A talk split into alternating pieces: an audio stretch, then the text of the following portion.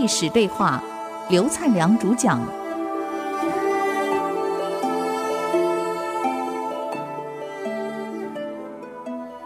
刚刚谈到毛遂来分析整个天下形势，他说呀，这个当年的商汤也不过以七百里而有天下，周文王以百里而有天下。这么小的地方可能拥有天下，凭的不是武力，是能够抓住机会，审时度势。而你们楚国土地方圆五千里，部队百万，这是雄霸天下的资本啊！可是你们却放掉这么大的资本，错误的决策，失去的机会，让秦国玩于股掌。秦国的白起算什么？不过是黄毛小头而已啊！比起你楚王，他算什么？可是他就率了几万部队，也没多少人啊！你们有百万啊，他才几万而已呀、啊！跟楚国交战，第一战就攻克了你们的首都，第二战就攻克了夷陵，第三战毁了你们楚国的宗庙，把你们楚国历代国君的坟墓都给挖了、刨了，宝物全部拿走了，宗庙毁了。你们楚国受尽这样大的屈辱，拥有这么大的实力，却不懂得要报复，啊，这么大的仇恨，却不懂得要把面子要回来。可惜呀，我为楚国感到悲哀呀，我为楚国感到伤心啊！拥有这么大资本的国家，却让人宰割呀，大王。我真为你难过呀！你们家的祖先祖坟受到这样大的凌辱，你却不感到耻辱吗？啊，你却无动于衷吗？今天赵国来找你联合，是为你们楚国好啊！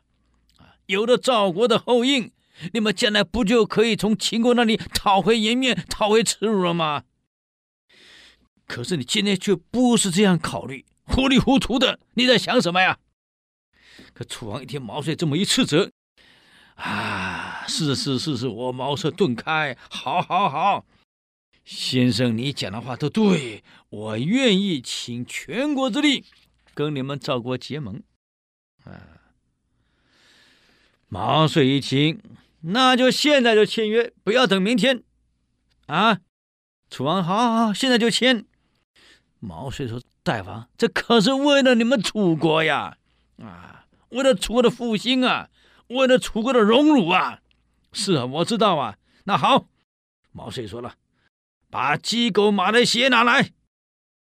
毛遂把盛满的血交到楚王的面前，跟楚王说：“大王，请你首先歃血以表示决心合众，完了以后是我的主人，最后是我。”就在这个时候，楚王。跟赵就在宫廷里面当场歃血为盟，结为盟约。平原君很高兴啊，这一趟不辱使命成功了。回来赵国后讲了一句话：“我从此再也不敢自信有知人的能力了。你跟我跟了三年，我居然不晓得你有这样的才华，有这样的能力。哎。”回来后，马上尊毛遂为上宾。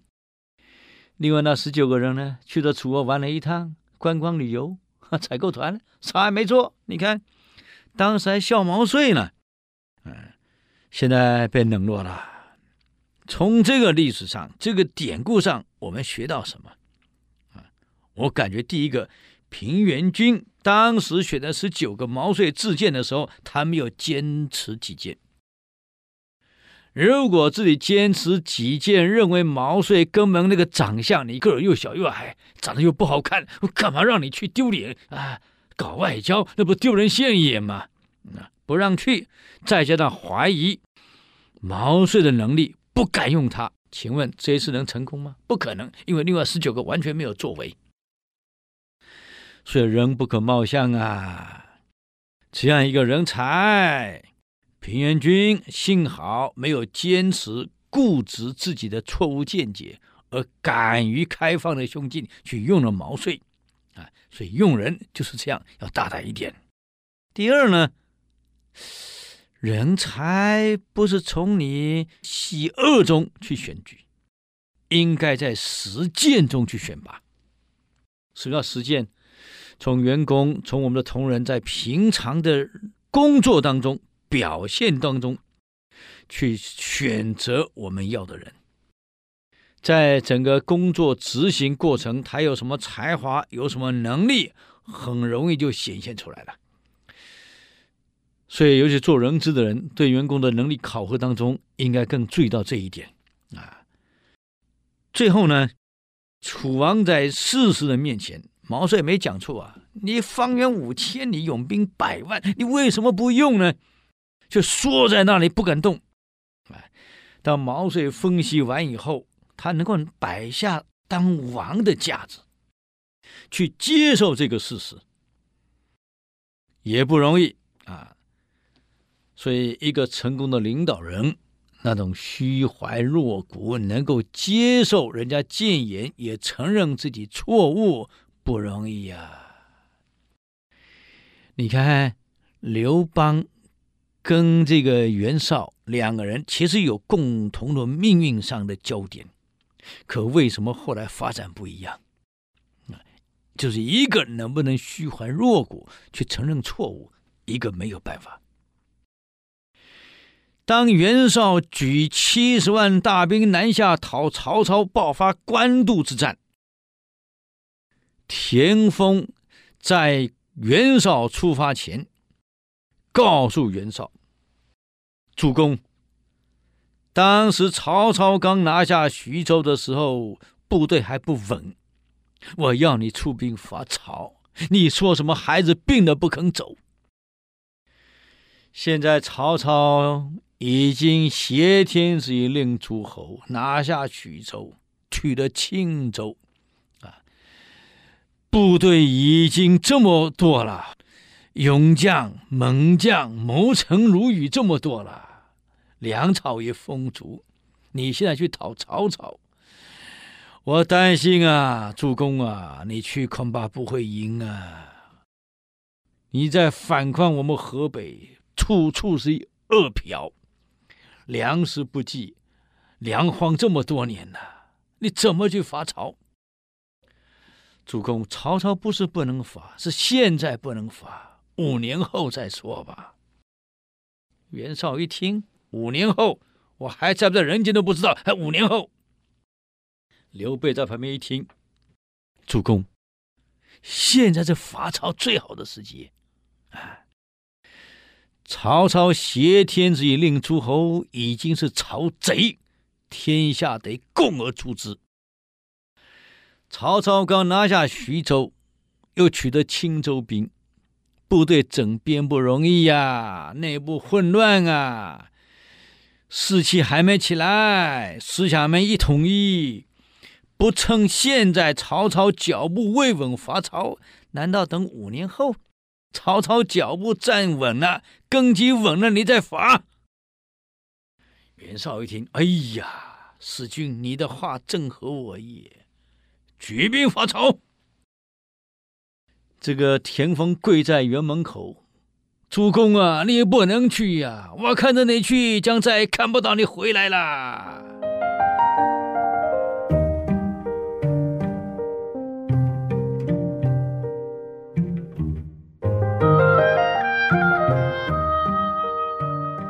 我们刚刚谈到，袁绍一听到田丰讲：“主公，我看着你去，恐怕再也看不到你回来了。”这袁绍一听，可恶啊！你给我唱衰呀！啊，我大兵欲动，你给我唱衰！来人，把田丰拉出去砍了。刘备一听，哎，主公，大兵欲动，斩谋臣非急也。那好，回来再斩，打入天牢。就这样，袁绍将这个田丰啊。打入牢里去了，啊，手镣脚铐全铐了。结果我们都知道，袁绍伐曹爆发官渡之战，结果如何？袁绍七十万大兵全军覆没。最后袁绍输了，就剩几十骑回来。消息传回来，这个狱卒跟田丰说：“田大人，恭喜呀、你真厉害，你真有预见能力。一个领导人最重要的就是有预见力。你的预见力真厉害，你预见到主公一定输，果然输了，就剩下几十计回来呀、这回来，主公一定升你的官，重赏你。”预测完全正确，你太有预见力了。田丰一听，大哭啊！完了，完了！哎，他真有预见力耶，已经预见到这里不行了。我太了解主公的个性了。这场战争如果打赢了，因为高兴，还可以免我一死；输了，他一定把责任推卸到我身上。说我挣钱给他唱衰，所以输了，我完了，我一定死。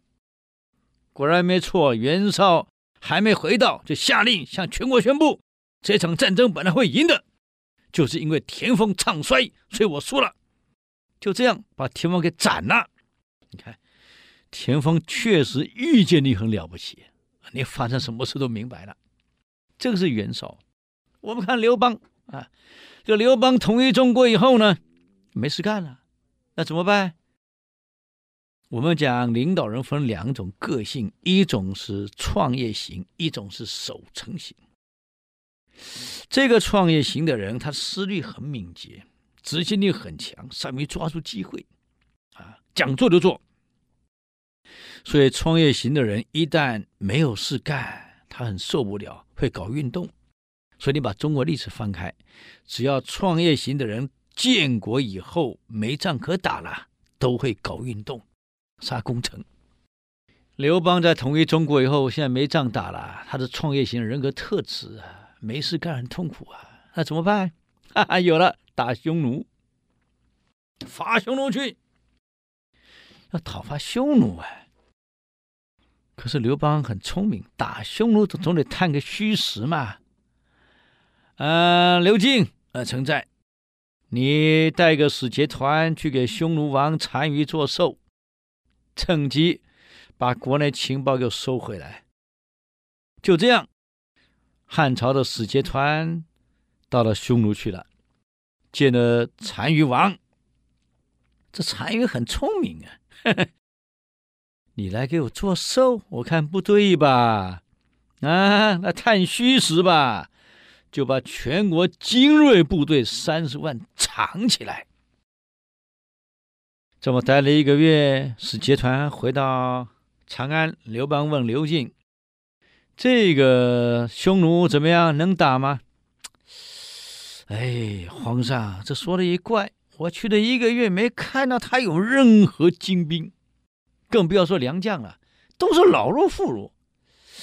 你想，我们到了这个仪仗队欢迎我们，应该都是最好的队伍，怎么都是老弱残兵？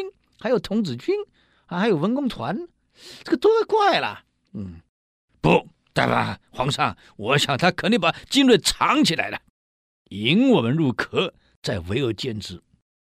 所以匈奴，我看暂时不能伐。这刘邦一听，面有难色，怎么这样呢？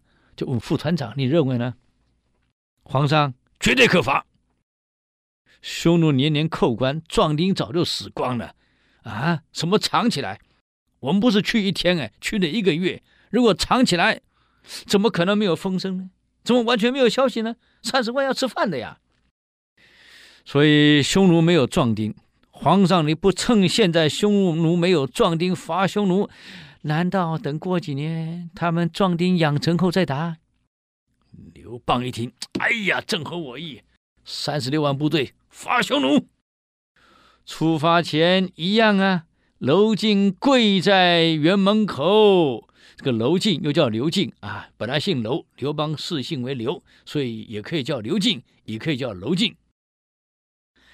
这个刘敬就跪在辕门口，皇上啊，你不能去呀！你要不听我的话，我看着你出门，再看不到你回来了。”平阳关一战，刘邦三十几万部队全军覆没。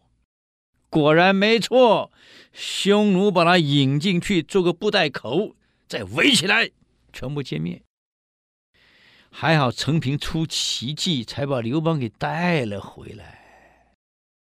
刘邦一回到长安，两边在旁边欢迎皇上回来。刘邦用右手的袖子遮着脸，不敢见百官，直奔到牢里去了。干什么？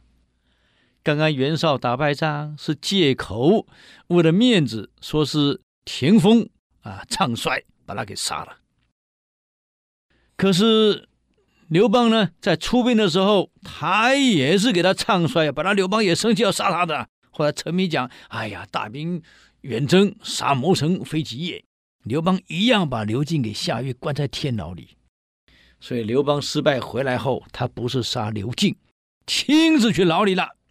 拿了钥匙，打开牢门进去，打开枷锁，把刘进扶到椅子上坐好。刘邦当着刘进当场跪下去大哭啊！朕未听子之言，故有今日兵败之辱啊！你看，我因为没有听你的话，才有今天打败仗的屈辱啊！全国人民都在哭啊，有的哭哥哥没有回来，有的哭弟弟没有回来，有的哭儿子没有回来，有的哭爸爸没有回来，有的哭先生没有回来。